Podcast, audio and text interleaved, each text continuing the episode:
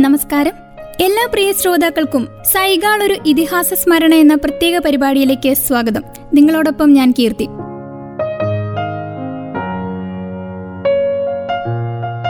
സംഗീതത്തെ സ്നേഹിക്കുന്നവരും സംഗീത പ്രേമികളും അത്രമേൽ ഇഷ്ടത്തോടെയും സ്നേഹ ബഹുമാനങ്ങളോടെയും മാത്രം എക്കാലത്തും ഓർമ്മിക്കുന്ന ഒരു നാമമാണ് സൈഗാൾ എന്നത്.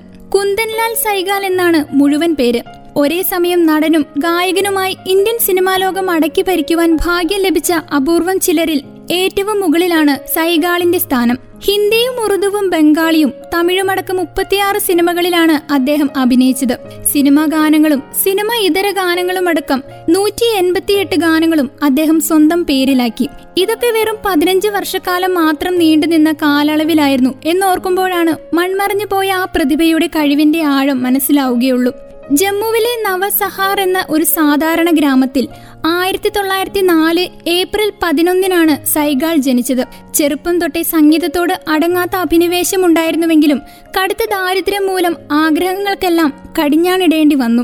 ദാരിദ്ര്യം അതിന്റെ പൂർണ രൂപത്തിൽ ആക്രമണം അഴിച്ചുവിട്ടപ്പോൾ ഒരു നേരത്തെ വിശപ്പടക്കുന്നതിനായി സൈഗൾ റെയിൽവേയിൽ ടൈം കീപ്പറായി ജോലിക്ക് ചേർന്നു. പിന്നീട് ടൈപ്പ് റൈറ്റർ സെയിൽസ് മാനേജറായും ഹോട്ടൽ മാനേജറായും പല വേഷപ്പകർച്ചകൾ നടത്തുമ്പോഴും ഉള്ളിൽ നുരഞ്ഞു പൊന്തുന്ന സംഗീതത്തോടുള്ള അഭിനിവേശത്തെ സൈഗാളിന് അടക്കി നിർത്തുവാനായില്ല.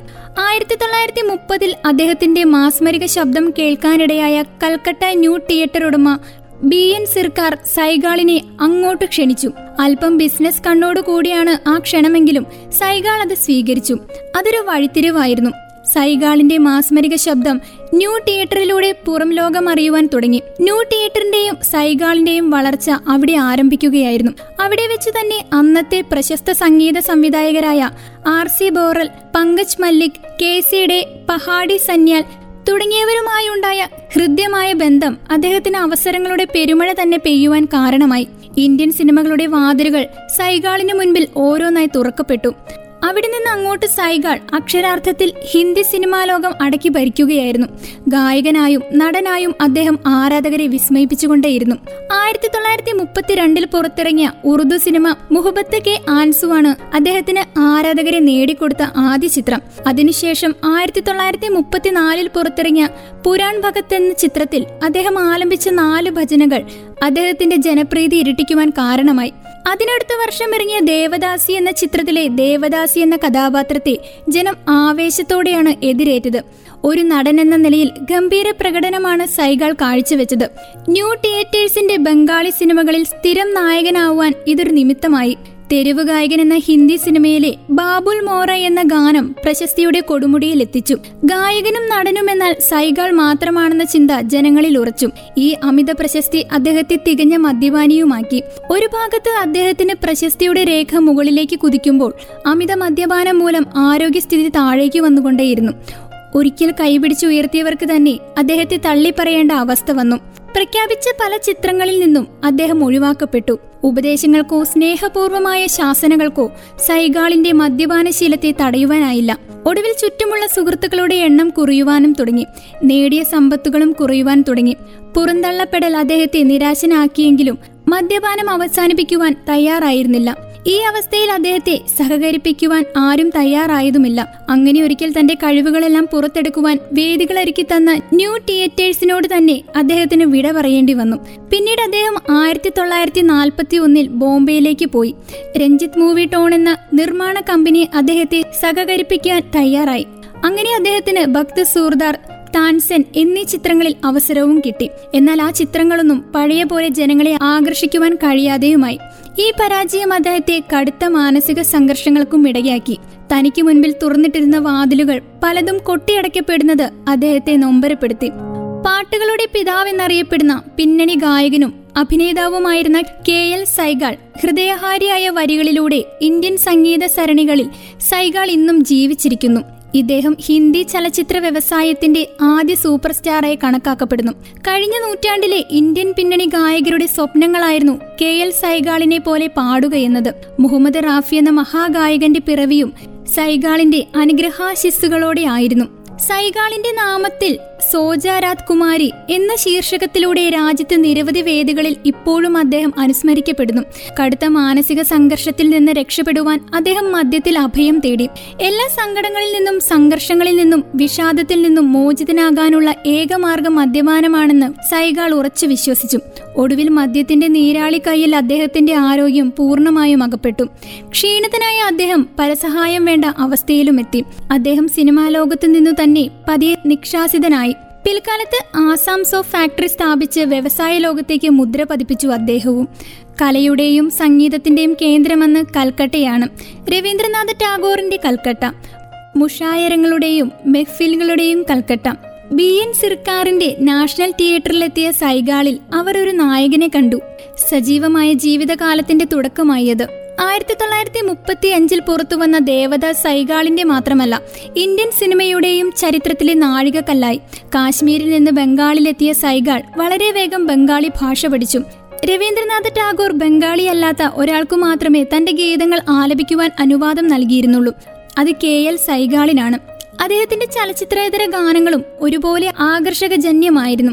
സംഗീത ആസ്വാദകർക്കിടയിലെ അത്യപൂർവ നൈതികളാണ് അവ ഇന്നും. അദ്ദേഹം നമ്മെ അത്ഭുതപ്പെടുത്തിയത് അഭിനയത്തിലൂടെ മാത്രമായിരുന്നില്ലെന്നായിരുന്നു.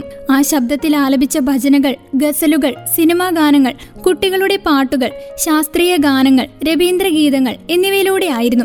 നാൽപ്പതുകളുടെ തുടക്കത്തിൽ രഞ്ജിത്ത് മൂവറ്റേണിന് ജോലി ചെയ്യുന്നതിനായി അദ്ദേഹം മുംബൈയിലേക്ക് പോയി. പ്രസ്തുത വിജയങ്ങൾ ബോളിവുഡിലും സൈഗോളിന്റെ ജനപ്രീതി ഉറപ്പിച്ചു. മേരി ബഹാൻ എന്ന ചിത്രത്തിനു വേണ്ടി അദ്ദേഹം കൊൽക്കത്തയിലേക്ക് മടങ്ങി. ഈ ചിത്രം സാങ്കേതികപരമായ അദ്ദേഹത്തിന്റെ മികച്ച ചിത്രങ്ങളിൽ ഒന്നായിരുന്നു. കെ എൽ സൈഗാളിന്റെ ഏറ്റവും ജനപ്രിയവും അറിയപ്പെടുന്നതുമായ ഗാനങ്ങളായ ജബ് ദിൽ ഹി തുഗയ ഹാം ജി കെ ക്യ കർണാഹെ അദ്ദേഹത്തിന്റെ അവസാന ഗാനങ്ങളായിരുന്നു. തൊള്ളായിരത്തി മുപ്പത്തിരണ്ട് മുതൽ ആയിരത്തി തൊള്ളായിരത്തി നാൽപ്പത്തി ആറ് വരെയുള്ള അദ്ദേഹത്തിന്റെ കാലഘട്ടം സൈഗാൾ കാലഘട്ടം എന്നാണ് അറിയപ്പെട്ടിരുന്നത്. അദ്ദേഹം മരിച്ച് അൻപത് വർഷമായെങ്കിലും അദ്ദേഹത്തിന്റെ മെലഡികൾ ഇന്നും ദശലക്ഷക്കണക്കിന് ആളുകളെ ആകർഷിക്കുന്നു.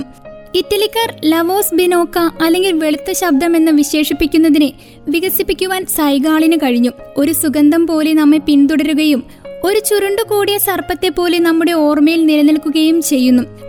രാമചന്ദ്ര സൈഗാൾ മഹാരാജ പ്രതാപ് കോടതിയിൽ ജോലി ചെയ്തിരുന്നപ്പോൾ പന്ത്രണ്ട് വയസ്സുള്ള കൂന്തൽ പ്രതാപ് സൈഗാളിന്റെ കോടതിയിൽ ഒരു മീരബച്ചൻ പാടി മഹാരാജാവിനെ അത്ഭുതപ്പെടുത്തിയിരുന്നു. ബാലനെ ഗായകൻ എന്ന നിലയിൽ നല്ല ഭാവിയുണ്ടെന്ന് മഹാരാജാവ് പറഞ്ഞിരുന്നു. കുട്ടിക്കാലത്ത് ജമ്മുവിലെ രാംലീലയിൽ സീതയുടെ വേഷവും അദ്ദേഹം അവതരിപ്പിച്ചിരുന്നു. എന്നിരുന്നാലും സൈഗാളിന്റെ ഭാവിയിൽ പിതാവിന് നല്ല ആശങ്കയും ഉണ്ടായിരുന്നു അവനിഷ്ടമില്ലാത്ത പഠനം പിന്തുടരുവാനായിരുന്നു അവന്റെ അച്ഛൻ ആഗ്രഹം കാണിച്ചിരുന്നത്. അപ്പോഴും അവന്റെ അമ്മ അവന്റെ കൂടെയായിരുന്നു. മാത്രമല്ല അമ്മ അവനെ കൂടുതൽ ഭജനകൾ കേൾക്കുവാൻ കൊണ്ടുപോകുമായിരുന്നു.